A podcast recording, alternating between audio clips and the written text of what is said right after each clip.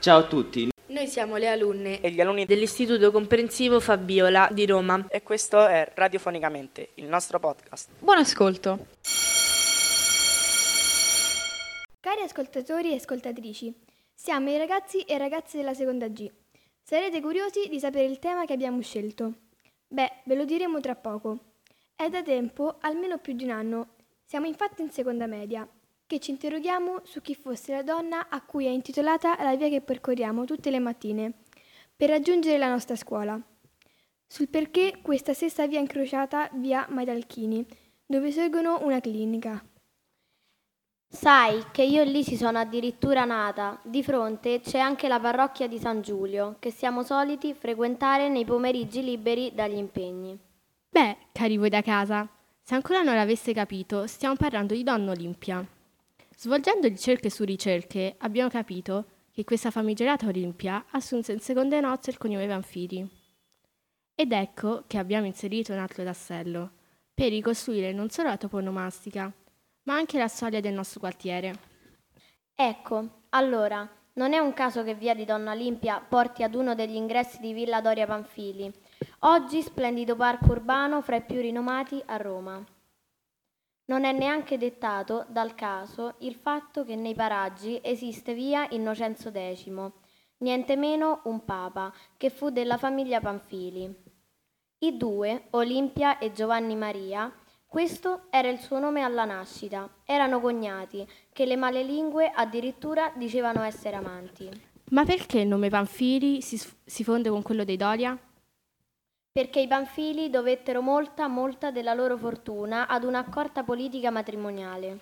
Eh sì, è proprio vero. Tra le unioni più celebri si ricorda quella tra Pampilo Panfili e Olimpia Madalchini, nel 1612, che diede di fatto origine alla dinastia e che, grazie all'abile gestione del patrimonio familiare da parte della Beldonna, consentì a Giovanni Battista Panfili di divenire papa con il nome di Innocenzo X. Ma perché il cognome di Panfili si unisse a quello di Doria, dobbiamo attendere il 1671, quando si unirono in matrimonio il principe genovese Giovanni Andrea III, Doria Nandi, e la pronipote di Innocenzo X, Anna Panfili. L'idea di una villa di campagna nasce nel 1630, quando Panfilo Panfili acquista quello che all'epoca era solo un modesto appezzamento agricolo fuori dalle mura gianicolensi, la cosiddetta Villa Vecchia. Sotto il pontificato di Innocenzo X, Giovanni Battista Panfili, quello del mitico ritratto di Diego Velázquez, la nobile famiglia accresce il proprio prestigio decidendo di affidare la progettazione della nuova residenza di campagna allo scultore Alessandro Algardi e al pittore Giovanni Francesco Grimaldi, con la collaborazione del botanico Tobi Aldini per la parte dei giardini. In questo periodo viene edificato anche il Casino del Bel Respiro con gli annessi giardini, attualmente di proprietà del governo italiano e sede rappresentanza della Presidenza del Consiglio dei Ministri durante le visite di capi di Stato e governo. Ma in origine Villa Panfili era così grande?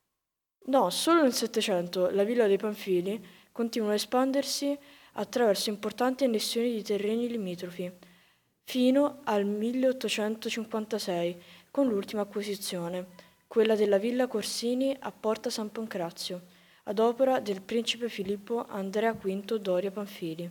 Ma ora mi sembra più piccola, è così? Sì, perché in occasione delle Olimpiadi del 1960, svoltesi a Roma, la villa è stata sciaguratamente tagliata in due da un'autentica autostrada urbana, oggi ancora molto utilizzata, nonostante le correnti promesse di interramento, chiamata appunto Via Olimpica. Nel 1849 la villa è stata anche teatro di una cruenta battaglia per la difesa della Repubblica Romana. Le truppe francesi il 2 giugno occuparono Villa Corsini, scontrandosi poi con l'esercito garibaldino. Qui è dove Goffredo Mameli autore dei versi dell'inno nazionale italiano, ancora in vigore, venne colpito a morte. E dopo, cosa successe? Quando le battaglie terminarono, ci si dedicò nuovamente all'arricchimento del complesso. Viene costruito l'Arco dei Quattro Venti, ingresso monumentale della villa, oltre alle serre antistanti, Villa Vecchia e al monumento ai caduti francesi. La palazzina Corsini viene ristrutturata, mentre il giardino del teatro assunse una configurazione di tipo paesistico. L'ultima importante costruzione riguarda la cappella funeraria, edificata fra il 1896 e il 1902 su progetto di Edoardo Collamarini. Di chi è la proprietà di Villa Panfili? La proprietà di Villa Doria Panfili passa al Comune di Roma a partire dal 1939, quando l'amministrazione comunale avvia una serie di espropri culminati nelle due aperture al pubblico del parco. Nel 1965 viene resa accessibile al pubblico la parte occidentale della villa, mentre nel 1971 anche quella orientale. Da un viale ornato da statue romane del I-II secolo d.C. si accede alla villa di stile tipicamente barocco, che rappresenta facciate impreziosite da fregi, rilievi, stucchi e statue. Numerose sono le testimonianze di epoca romana e medievale conservate al suo interno. Ad esempio il confine settentrionale lungo la via Aurelia antica, che coincide in parte con le strutture dell'acquedotto Traiano Paolo. Le strutture funerarie di età romana individuate in vari punti del parco e il casale di Giovio che conserva esempi di murature di età imperiale di grande pregio, oltre a un architrave decorato alto medievale. Il Casino del Bel Respiro, detto anche l'Algardi, dal nome dell'architetto scultore bolognese che ha curato la realizzazione, fu voluto dal pontefice Innocenzo X, che lo fece edificare a partire del 1644. Fu realizzato lungo la via Aurelia antica, a fianco alle arcate l'acquedotto e nacque come fastosa residenza nobiliare di campagna dei principi panfili, come simbolo della propria magnificenza, per custodire una parte iniziale della propria collezione artistica e come luogo di svago. I giardini realizzati nel Seicento mantengono attualmente il disegno risalente al Settecento, quando il giardino fu ridisegnato a contorni curvi, secondo il gusto francese. Le facciate del casino sono riccamente decorate da rilievi, fregi e statue. La planimetria è di ispirazione palladiana. Il salone centrale è decorato, entro le nicchie, da quattro sculture risalenti al XVII secolo e alcuni dipinti sovrapponte. Le due sale laterali hanno semplici decorazioni in stucco, mentre la sala, con vista sul giardino segreto, riporta sulla volta un pregevole affresco. Al piano inferiore si trovano un vestibolo e una sala rotonda, con magnifici stucchi sulla volta e sculture classiche alle pareti, che si apre su due importanti gallerie, quella dei costumi romani e quella di Ercole. Ma ho sentito parlare di qualcosa di segreto. Attraverso il vestibolo si accede al giardino segreto, trasformato dall'Algardi, in un luogo di delizie e vero gioiello di architettura paesaggistica decorato da siepi sempreverdi che ricordano nella forma i simboli araldici dei Panfili, la colomba e il giglio. Al centro del giardino vi è la fontana di Venere e sui lati più corti le due peschiere, in una delle quali è insolitamente presente un esemplare di cipresso calvo. Prima hai parlato della presenza di una chiesa. Da chi fu commissionata? Dal principe Alfonso. Infatti, suo desiderio era quello di trovare un luogo che potesse accogliere le spoglie del padre e del fratello. Inoltre desiderava che il mausoleo risultasse pari all'entità dei patrimoni lasciati da costoro, rispondesse all'altezza del nome della famiglia e alla sontuosità della villa, e da un tempo riuscisse un lavoro laguardevole sotto il lato artistico. Attualmente l'intero complesso lo possiamo immaginare diviso in tre parti, secondo la dominazione latina, Pals urbana, comprensiva del palazzo e dei giardini circostanti, Pals fructuaria, composta dal pineto e dalle zone adibite alla coltivazione di alberi da frutto, Pals rustica che viene considerata la parte da vera e propria tenuta agricola. Prima hai accennato all'articolazione della villa in più parti. Nello specifico, la parte rustica quale funzione svolgeva? Era quella destinata alla servitù e ai lavori dell'azienda. Della parte rustica facevano parte quegli edifici che erano funzionali alle attività agricole. Quali edifici facevano parte della parte rustica? Mi fai un esempio? Sì, uno dei tanti era il Sala Svizzero, che era la casa del custode. Non a caso si trova l'ingresso principale della villa. E cosa ci fa uno sceletto di montagna in una villa di Roma? Nell'Ottocento nasce questo stile architettonico, ispirato agli chalet rurali della Svizzera. L'edificio era conosciuto anche come capanna svizzera, per l'aspetto della facciata simile a una capanna, la presenza di clavi e tralicci in legno. L'edificio attuale si imposta su una, su una precedente struttura settecentesca, della Villa Colzini, che è stata trasformata a fine Ottocento su un progetto di Andrea Busi Rivici. L'edificio attuale venne ristrutturato seguendo lo stile architettonico eclettico neomedievale, molto in auge in quel periodo. Si caratterizza per i vestimenti esterni in maioliche policrome. Sai che ci sono tanti altri edifici che facevano parte dell'azienda agricola? Un esempio? La vaccheria, ossia la stalla abitata all'allevamento delle vacche, edificata tra la fine del Settecento e l'inizio del secolo successivo, su progetto di Francesco Bettini. Venne poi annesa alla villa del 1855 e rianneggiata dal solito Andrea Busiri Vici. E quale edificio era destinato alla coltivazione degli agrumi? Il Casale dei Cedrati, che deve il nome all'anneso giardino, situati nei pressi di Villa Vecchia, per la presenza di numerose piante di agrumi. Nel 1600 le diverse varietà di agrumi erano coltivate principalmente a scopo ornamentale, ma erano utilizzate anche in campo medico, gastronomico e dolciario, già indicato nelle piante settecentesche della villa come luogo destinato alle coltivazioni dei melangoni. Il giardino, dedicato alle dee venere, venne integralmente ristrutturato da Gabriele eh, Valvasori nel XVIII secolo con la realizzazione di cocchi, vialetti, fontane ed eleganti murate perimetrali decorate da cancellate in ferro battuto.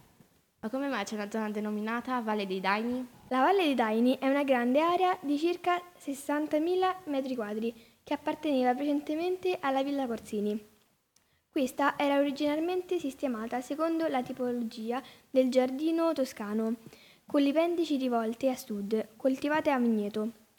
Attorno alla metà dell'Ottocento, dopo l'annessione della proprietà Doria Panfili, l'ampia vallata venne arricchita da sense arboree di varie specie, tra cui querce, pini, olmi, pioppi, salici, e fu trasformata in una sorta di riserva di caccia, con daini ed altri animali allo stato libero, e da questo deriva il nome. Ci sono molte altre strutture che costituivano una parte rustica della villa da menzionare e che risalgono alle diverse fasi della storia dell'intero complesso, ma per non annoiarvi evitiamo di parlarvene e vi invitiamo invece a fare una bella passeggiata con la testa sulle spalle, così da interrogarvi su cosa avete davanti agli occhi senza dare nulla per scontato.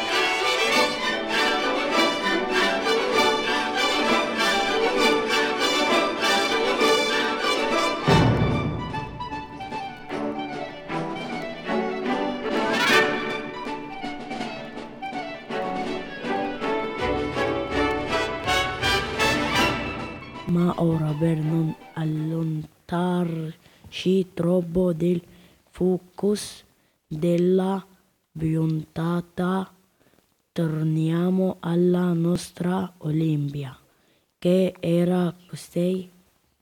Ella nacque a Viterbo il 26 maggio 1592. Il padre, intenzionato a lasciare unico erede figlio maschio, aveva destinato le tre figlie femmine al convento, però non aveva fatto i conti con il carattere e la volontà di Olimpia. Decisa ad avere un posto nella società ed a non lasciarsi chiudere dietro le mura di un convento. Così la ragazza escogitò uno stratagemma poco onorevole ma assolutamente funzionale. Accusò il povero ed innocente sacerdote di molestie sessuali. L'accusa si rivelò poi infondata, ma l'episodio fu sufficiente affinché Olimpia evitasse il convento. Convolata a nozze con un ricco possidente viterbese, di molti anni più grande di lei. Rimase vedova dopo tre anni. Morirono di peste il marito e il figlioletto, sola e con un discreto patrimonio da amministrare, ambiziosa di un ruolo di primo piano nella società romana. Nel 1612 andò in sposa a Panfilio Panfili, appartenente ad una nobile famiglia di origine umbre, che ne apprezzò la giovinezza e non meno la dote. È cosa nota infatti che la famiglia non versava in buone acque dal punto di vista finanziario. Olimpia e il marito andarono ad abitare nel palazzo che i Panfili possedevano a Piazza Navona.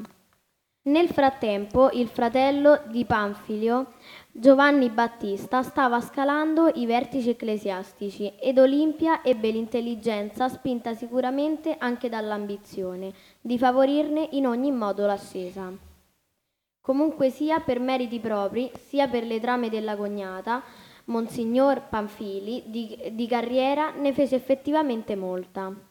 Prima fu nominato nunzio a Napoli, poi cardinale e legato presso la corte di Francia ed infine nel 1644 papa con il nome di Innocenzo X. Si sentì sempre molto legato alla sua famiglia di origine, tanto che nominò cardinal nipote, l'unico figlio maschio di Olimpia e Panfilo, Camilo, che nacque nel periodo che trascorsero a Napoli.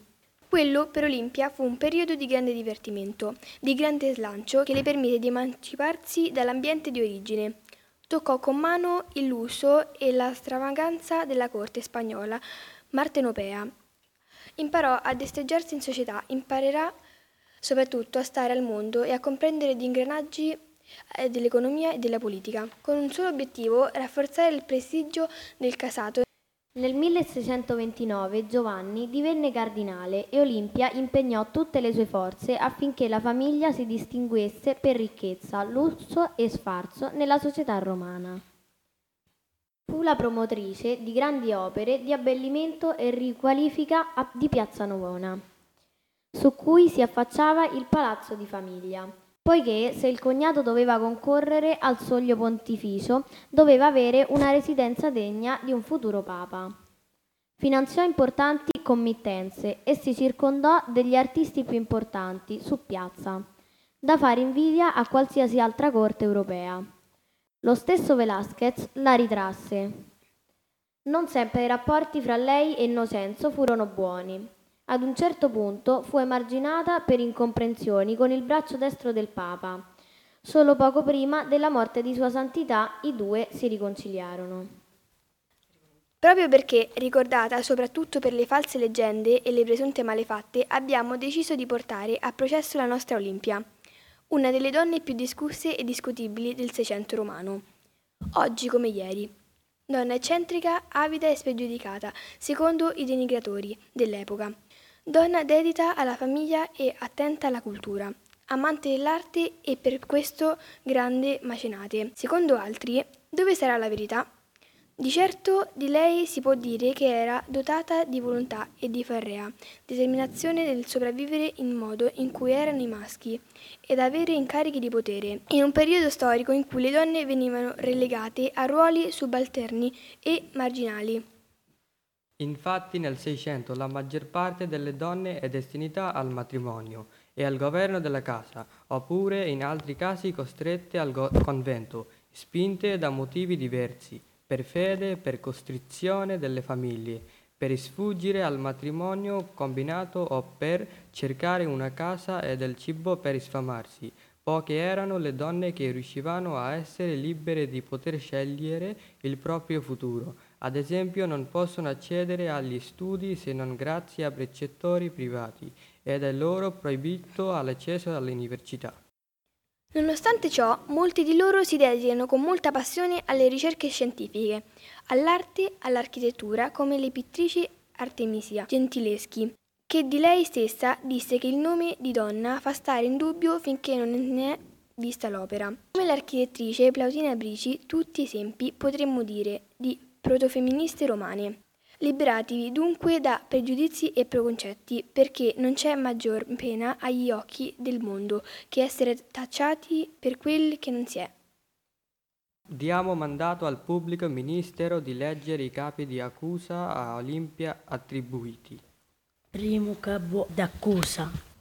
Olimpiadi adolescente in colpo il frate domenicano, che doveva guidarla nel percorso spirituale di attenzioni eccessive che oggi re- rientrebbero a buono diritto nel reato di molestia sessuale. Secondo capo accusa. Il 1650 è un, è un anno cruciale. Come insegna la storia, gli anni giubilari costituivano un importante appu- appuntamento da rispettare con imponenti opere pubbliche.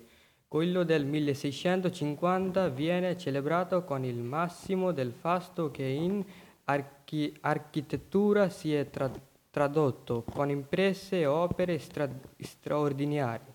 Tutti gli sforzi si concentrano soprattutto su Piazza Navona, piazza che Innocenzo X vorrà ri- ricoli- riqualificare e trasformare da piazza di mercato a piazza destinata a glo- glorificare il nome dei Pampili.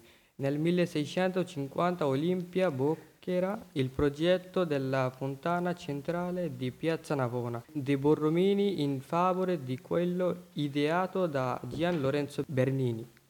Terzo capo accusa. Brama di potere e sfruttamento dei donativi papali per acquisti personali, per vivere nel lusso e sottrazione del tesoro da, di Papa Innocenzo X al momento della morte. Quarto ed ultimo capo accusa. Sottrazione della spalla di Santa Francesca Romana ad uso privato.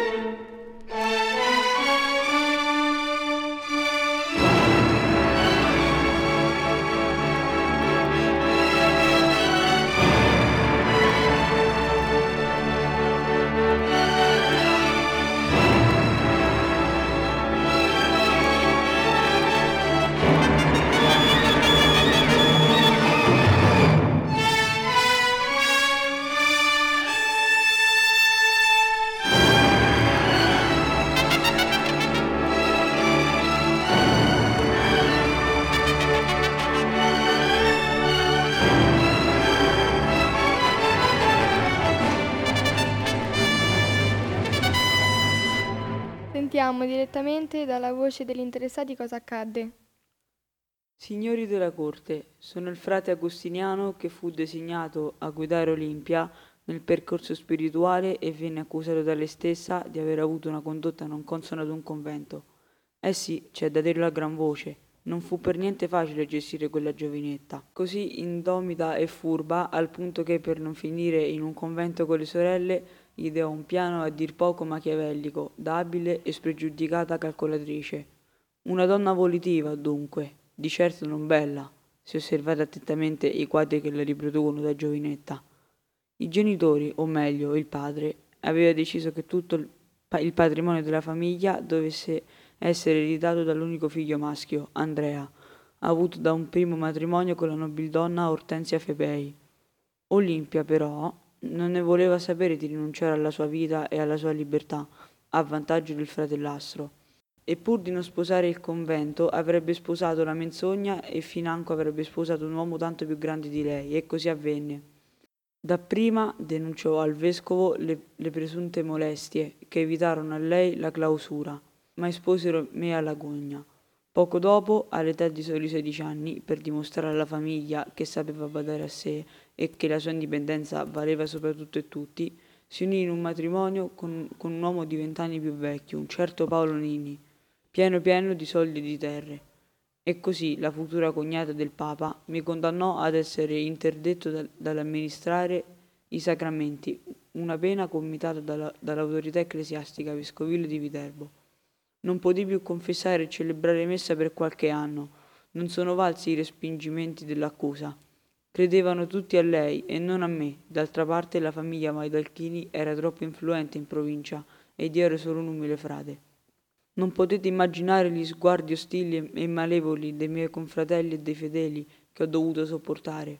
Poi, dopo qualche anno, Olimpia si pentì delle accuse e io venni riabilitato, ma ormai ero fortemente provato nello spirito e nel fisico per quella calunnia ignominiosa che la giovane mi aveva gettato addosso. Come risarcire un danno così grave? Neanche tutto l'oro che ho accumulato negli ultimi tempi basterebbe. Signori, sono Orsula la, la sorella di Olimpia, e sono qui a testimoniare in sua difesa. Come educanda aveva trascorso l'infanzia e l'adolescenza nel convento di San Domenico, assieme a me e a nostra sorella, Maria Vittoria. Noi, sorelle maggiori, prendemmo i voti non appena raggiunta l'età richiesta, ma lei si oppose a tutti i costi. Già da ragazzina Olimpia aveva un'idole ribelle e un forte spirito di indipendenza. Anche nell'apprendere fu ribelle, raggiunse un'istruzione sommaria, aveva scarsa dimestichezza con la parola scritta e addirittura un pessimo eloquio, che comunque le fu utile a denunciare il fatto.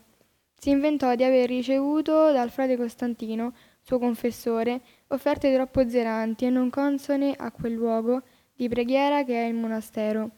Tutti infatti le credemmo. In realtà solo qualche tempo dopo scoprimmo che aveva consapevolmente mentito a fin di bene, perché amava troppo la libertà e, determinata com'era, arrivò tanto pur di evitare il chiostro.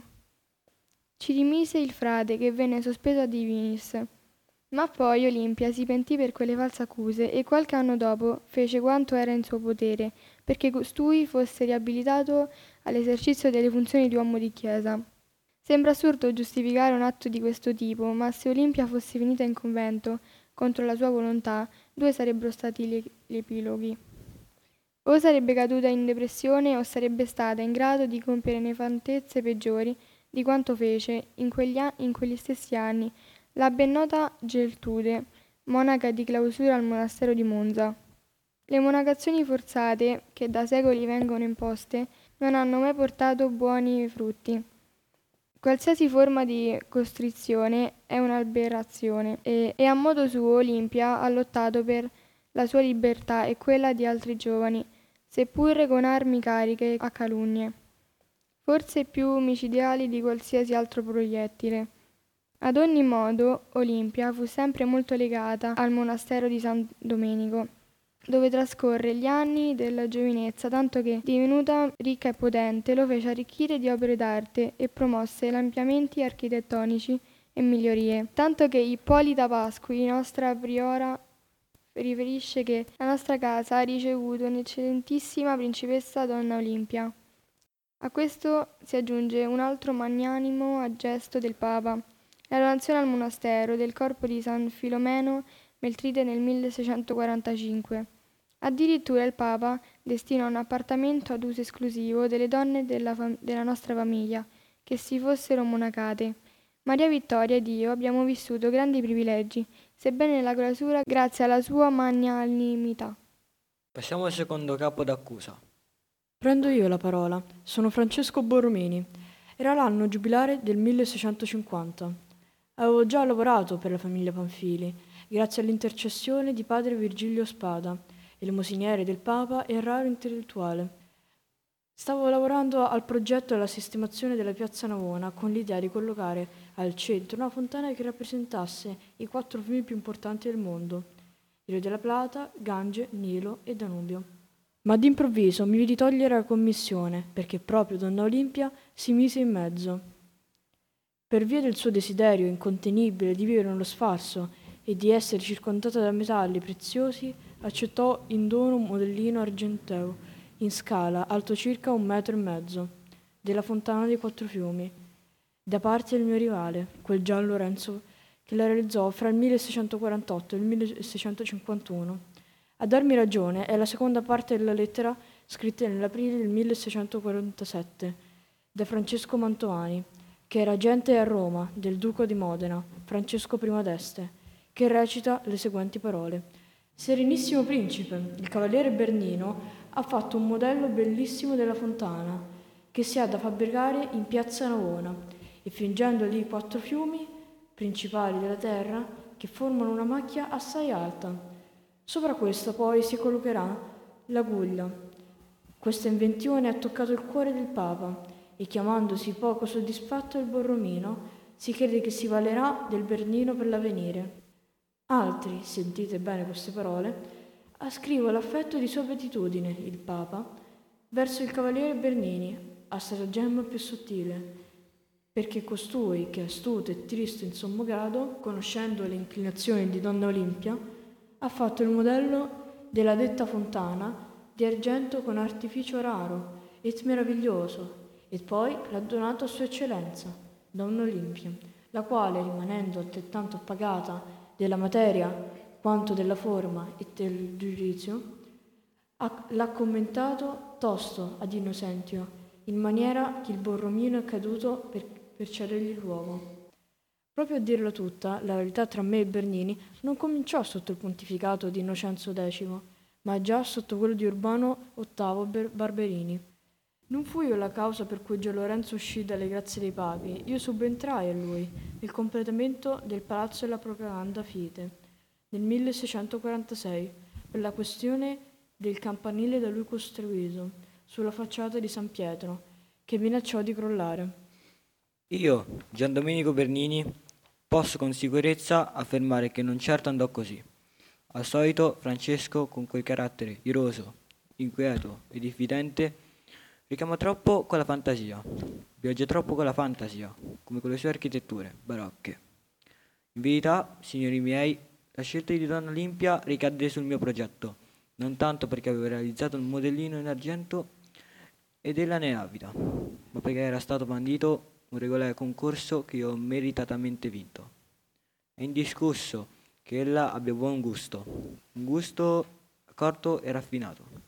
Ne capisce d'arte la papessa e come basta vedere come ha promosso e finanziato le meraviglie artistiche di Roma in occasione del giubileo del 1650.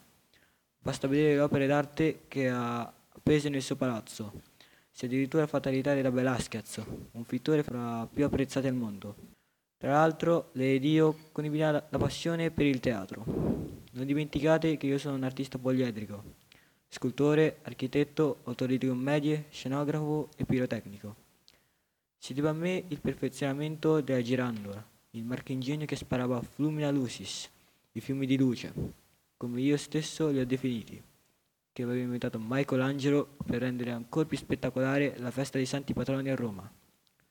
Sono abituato alle tue maldicenze, Borrovini. Da tempo Francesco si mostrò perfido con me, invidioso fino alla morte. E fatti chissà se lo dimostreranno. Pensate quando abitavo davanti al cantiere del Palazzo della Propaganda Fide per sbeffeggiarmi ulteriormente, come se non fossero bastate le maldicenze che mi erano state piovute addosso dopo il crollo delle campanili della Basilica Papale. Scolpì due grandi orecchie d'asino sulla facciata ancora incompleta. Lui mi dava dell'asino. Che insolenza, signori della corte. Ed io non restai di certo a guardare. Per pronta risposta re- realizzai sul suo cornicione un gigantesco Indovinate un po'? Il gigantesco fallo.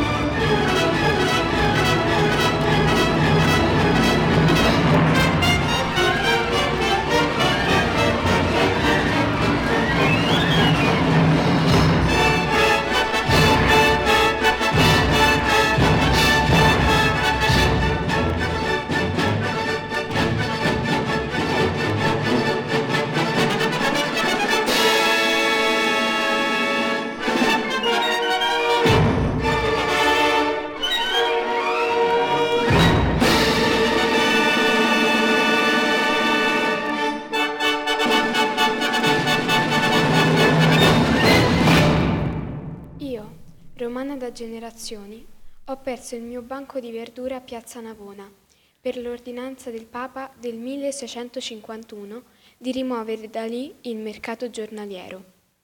Era indegno che il palazzo di famiglia si affacciasse su una piazza animata dal caos dei venditori e posso assicurare che la signora Olimpia talmente ama il lusso e la ricchezza che spende i soldi nostri e i donativi della Chiesa in spettacoli teatrali, che a Roma erano divenuti, a cominciare dagli inizi del Seicento, una vera e propria mania, sia nei teatri di corte che in Vaticano, sia in occasione del Carnevale che per qualsiasi altra ricorrenza. Roma oggi è un crogiolo di sacro e profano, abbandonata a una continua lietissima gazzarra, e lo sciame inquieto dei buffoni folleggia ogni giorno nelle vie e nei palazzi, promuovendo a gara sempre nuove avventure comiche ed esilaranti spettacoli. Lei ebbe il primato in questo campo, a cominciare dal 1644 per una decina d'anni.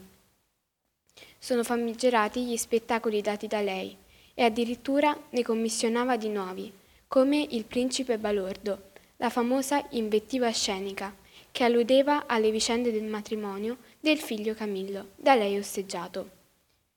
Addirittura nella villa di famiglia fuori porta San Pancrazio ha fatto edificare un giardino del teatro, proprio per mettere in scena le rappresentazioni all'aperto. Ama le commedie, anche un po' lascive, e assolda intere compagnie e più famosi attori e capocomici, come il napoletano Marco Napoleoni. Per non parlare dei banchetti che è solita dare. È rimasto proverbiale quello dato in onore dell'ambasciatore spagnolo, l'8 febbraio 1645. Nell'interminabile menù si leggeva fra le altre pietanze. Una testa di porco selvatico, salpresa e poi cotta in vino e aceto e regolata con fette di prosciutto e salsiccioni, sfilati attorno con verdura sotto, ed un polpettone all'inglese in forma di rosa fiorita, con scorze di cedro candite e pignoli. Non va taciuto il fatto che è un'accanita giocatrice d'azzardo. Perde il suo tempo a giocare a carta a sbaraglino, ha dimestichezza con i dadi ed è talmente astuta che non manca di far uso di truffe, tecniche e strategie per sconfiggere l'avversario. Posso anche sostenere, a ragion veduta, che è donna molto avida, un'accumulatrice insaziabile di ricchezze di ogni tipo, metalli, pietre preziose, stoffe raffinate e infine opere d'arte. Insegue il potere ed è priva di scrupoli di coscienza, tanto che se qualcuno dovesse chiedere un favore al Papa, lo potrebbe ottenere portando ricchezze e denaro alla signora Olimpia. Lo dice anche Pasquino con un giro di parole. Chi porta trova la porta, chi non porta non trova la porta. Oppure, per chi vuole qualche grazia dal sovrano, aspra e lunga è la via del Vaticano, ma se è persona accorta, corre dalla donna Olimpia a mani piene e ciò che vuole poi lo ottiene. È così tanto presente in Vaticano e mette lo zampino negli affari di Stato, che a chiunque venga chiesto se abbia visto Sua Eminenza il Papa risponderebbe No, è inutile, ho veduto Donna Olimpia. Credetemi, potrebbe essere un vero pericolo per Papa Innocenzo e costui non se ne rende conto. Inoltre, tutti noi del popolo sappiamo che lei ha avuto una tresca con il Papa. Alcuni dicono che è una diceria bella e buona, ma voglio riportare all'attenzione vostra le parole esatte. Andava più spesso in carrozza col cognato che col marito. Si tratteneva molto più nel gabinetto con quello che nel letto con questo. E ben spesso lo stesso marito non sapeva ritrovare né il fratello né la moglie, che vuol dire a buon linguaggio che dove andava l'uno andava l'altra. Addirittura altri raccontano come Panfilio fosse severissimo con la giovane sposa, la quale, o per liberarsi dalla catena opprimente, o perché innamorata del cognato, avesse tentato di avvelenarlo. Il marito, capite? Pronta veramente a tutto. Quindi, Santità, mi rivolgo proprio a lei. Apra gli occhi, non si faccia ingannare da quella donna. Le stia alla larga il più possibile, prima che sia troppo tardi. E ricordi, chi dice donna dice danno, chi dice femmina dice malanno e chi dice Olimpia Maidalchini dice donna, ma l'anno in rovina. Per come esercitava il potere potrebbe essere paragonata ad Agrippina e per la sua capacità di seduzione sembrava Circe o Venere. Ma quale Agrippina, Circe e Venere? È tutt'altro che egoista, avida e avara. Era donna così caritatevole che nel 1612 fece una donazione al monastero di San Domenico di Viterbo, dove fra l'altro le sorelle vivevano da anni in clausura, per finanziare la decorazione di una cappella eretta, addirittura a memoria del primo marito. Aveva poi un gusto raffinato, nonostante fosse donna di provincia ha reso il palazzo Panfilio in piazza Navona, un gioiello della Roma, barocca. Riuscì a trasformare la proprietà di famiglia in un grande palazzo, cardinalizio, prima papale, poi, sotto la sua attenta supervisione, noi riprogettammo interamente la piazza, con particolare attenzione all'ingrandimento del palazzo di famiglia, alla costruzione di una cappella privata, meglio conosciuta come Sant'Agnese in Agone, e infine, per mia volontà, facemmo edificare un collegio che aveva lo scopo di offrire ai giovani dei fedui panfili una formazione sacerdotale. Gli studenti più meritevoli vi giungevano all'età di sette anni e una volta divenuti adulti potevano continuare la loro carriera ecclesiastica. A Roma la costruzione servì ad accrescere il mio potere non vi sembra idea geniale? È molto merito suo. Era talmente legata alla famiglia d'origine e alla nostra che fece di tutto per eternare il nome dei Mandalchini e dei Panfili per affrescare la grande galleria del palazzo chiamò Pietro da Cortona, il pittore prediletto dei Barberini, che rivocò sul tema dell'Eneide le presunte origini antiche del gens Panfila nel mio stemma vi è una colomba bianca. La colomba è simbolo di Venere, dea dell'amore, ed è, è madre di Enea, mitico, fondatore di Roma. Era forse un po' megalomane. Questo lo ammetto. Nella sala della storia romana ha fatto raffigurare Minerva, dea della guerra, ma anche della divinità, della sapienza e della furbizia, e simboleggiare lei stessa, e Giove a rappresentare me Innocenzo X, ricordando a tutte le persone che pensavano che la famiglia Maidalchini è al pari dei Panfili e che la prima ha partecipato e contribuito alla fortuna della seconda, sapeva bene amministrare. Lei sapeva affrontare gli affari anche grazie ai consigli di mio fratello. Infatti ha acquistato terreni sul Tevere presso il porto di Ripa Grande, perché divenisse centro di immagazzinamento e commercio di cereali, nonché un personale luogo di svago per sé e per i suoi ospiti, ma che tresche. Di lei ho profonda stima, soprattutto per l'ambizione, per l'intuito e per la curiosità doti che la rendono più interessante rispetto alle altre nobili donne, per fugare qualsiasi maldicenza, addirittura mantenne due abitazioni e separate nel palazzo Panfili, una per me con affaccio su piazza Navona e una per lei e mio fratello Panfilio.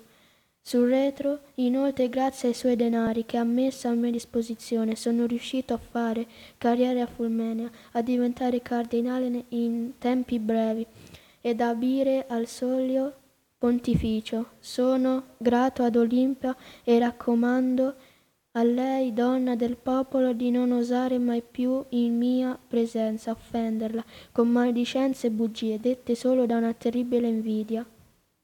Perché, signori miei, una piccola nobile donna di provincia non poteva abire mode- a modelli femminili della statura di Caterina e Maria de' Medici, Anna d'Austria, Elisabetta I, Maria Stuarda, Enrichetta Maria o la grande Mademoiselle?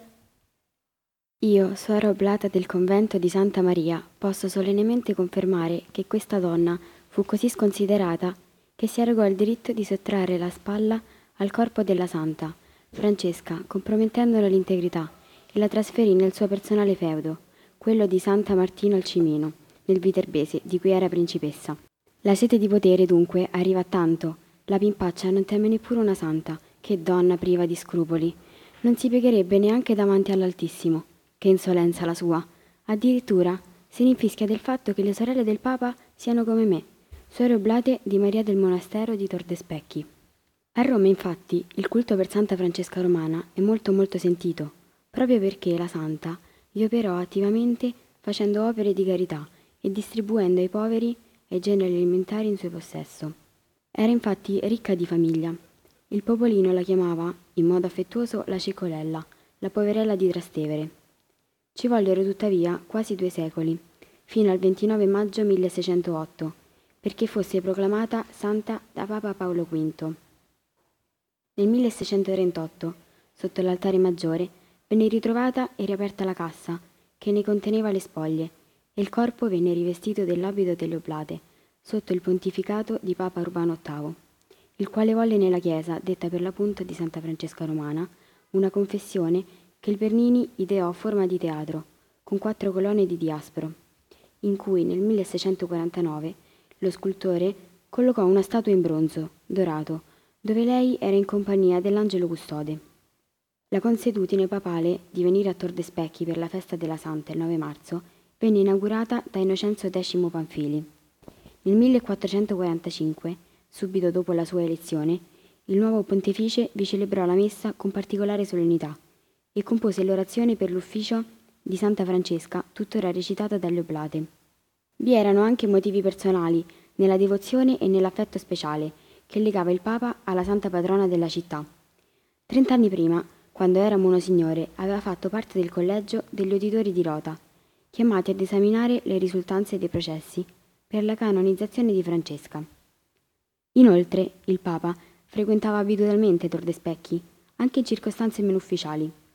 Nel monastero risiedeva la sorella, donna Agata Panfili, che il libro delle memorie ricorda per la grande devozione, l'umiltà e le severe penitenze, tanto che donò una grande urna di bronzo dorato per contenere l'arca. Noi oblate siamo così devote che possiamo custodire le spoglie di Santa Francesca Romana, copatrona della città di Roma, per un intero anno. Ogni 25 anni ci vengono affidate per poi essere nuovamente traslate nella chiesa dei fiori imperiali. Ascoltate la mia parola, signori della corte, io che ho fedelmente servito per anni Olimpia, Ben conosco le ragioni per cui ha promosso il trafugamento della spalla della Santa Francesca Romana nel marzo del 1649. Da quando ha lasciato Viterbo per trasferirsi a Roma, la mia signora è diventata devotissima. Spesso ho visto in ginocchio recitare preghiere rivolte a lei, fino a tarda notte, invocandone la protezione. Mi chiedevo il perché di così tanta venerazione, fino a quando un giorno capii. Ella mi confidò che per molti aspetti la sua vita si intrecciava con quella della santa, quasi come se la vita dell'uno fosse il riflesso della vita dell'altra. Infatti Francesca era stata costretta a sposare un uomo, quando invece avrebbe voluto dedicarsi interamente a Dio e al prossimo, esattamente come Olimpia sarebbe stata obbligata a chiudersi in convento se lei non si fosse fermamente opposta, costrette dunque a scelte mm, dettate dagli altri. Inoltre, una mattina la mia signora mi raccontò con le lacrime agli occhi che aveva subito un triste destino, identico a quello di Francesca, ovvero la perdita dei loro rispettivi primogeniti, morti entrambi di peste. Un dolore infinito per una madre perdere il proprio figlio e la mia signora non riusciva a darci pace per l'impotenza di non averlo potuto salvare. Per giunta, anche i luoghi in cui aveva vissuto Francesca coincisero con i luoghi in cui viveva Olimpia. Infatti Francesca aveva ricevuto il battesimo e la cresima in un luogo caro alla famiglia Panfili, nella chiesa di Sant'Agnese in Agone, quando essa aveva ancora la struttura di una piccola basilica e la facciata su via Santa Maria dell'Anima, tanto che al suo interno, in suo onore, era stata fatta edificare una cappella e dove tuttora è presente il, il battistero in pietra, ove fu battezzata. Questa stessa chiesa, per volontà dei Panfili, venne annessa al loro palazzo, tanto da essere utilizzata come chiesa privata. Ne venne ampliata la pianta e venne adornata con dipinti e sculture da parte dei più famosi artisti in voga oggi. La fissazione per il culto che Olimpia nutriva per la Santa Francesca venne ulteriormente confermata dal fatto che nel 1653 ella si prese cura della chiesa di Santa Maria in Cappella e l'annesso ospedale, fondato dalla stessa santa nel 1391, e acquistò case, torre, granai e luoghi di pesca attorno all'edificio, ottenendo dal cognato Innocento X pieni poteri sulla chiesetta. Qui fece addirittura edificare un casino belvedere circondato da un meraviglioso giardino di delizie con essenze rare, viti e piante da frutto, affacciato sul Tevere, noto a tutti come i bagni di Donna Olimpia. Ora che avete ascoltato innocentisti e colpevolisti, a voi, nostri ascoltatori, spetterà il giudizio se condannarla alle pasquinate per l'eternità o innalzarla fra i pochi esempi di donne che in un secolo in cui costoro erano costrette ai margini della società o a muoversi all'ombra degli uomini, alza il capo fino a ergersi a papessa. E con questo vi salutano i partecipanti della seconda G, che hanno dato voce a questa puntata. Yasin, Letizia, Valeria, Abdallah, Angelica, Giulia, Sara, Matteo, Lavinia, Owen e Caterina. Con questo la seconda G vi augura un buon anno nuovo.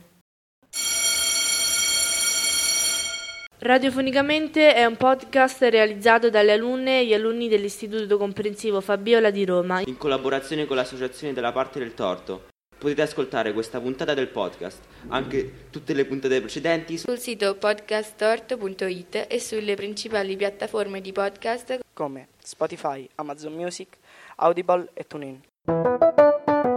没有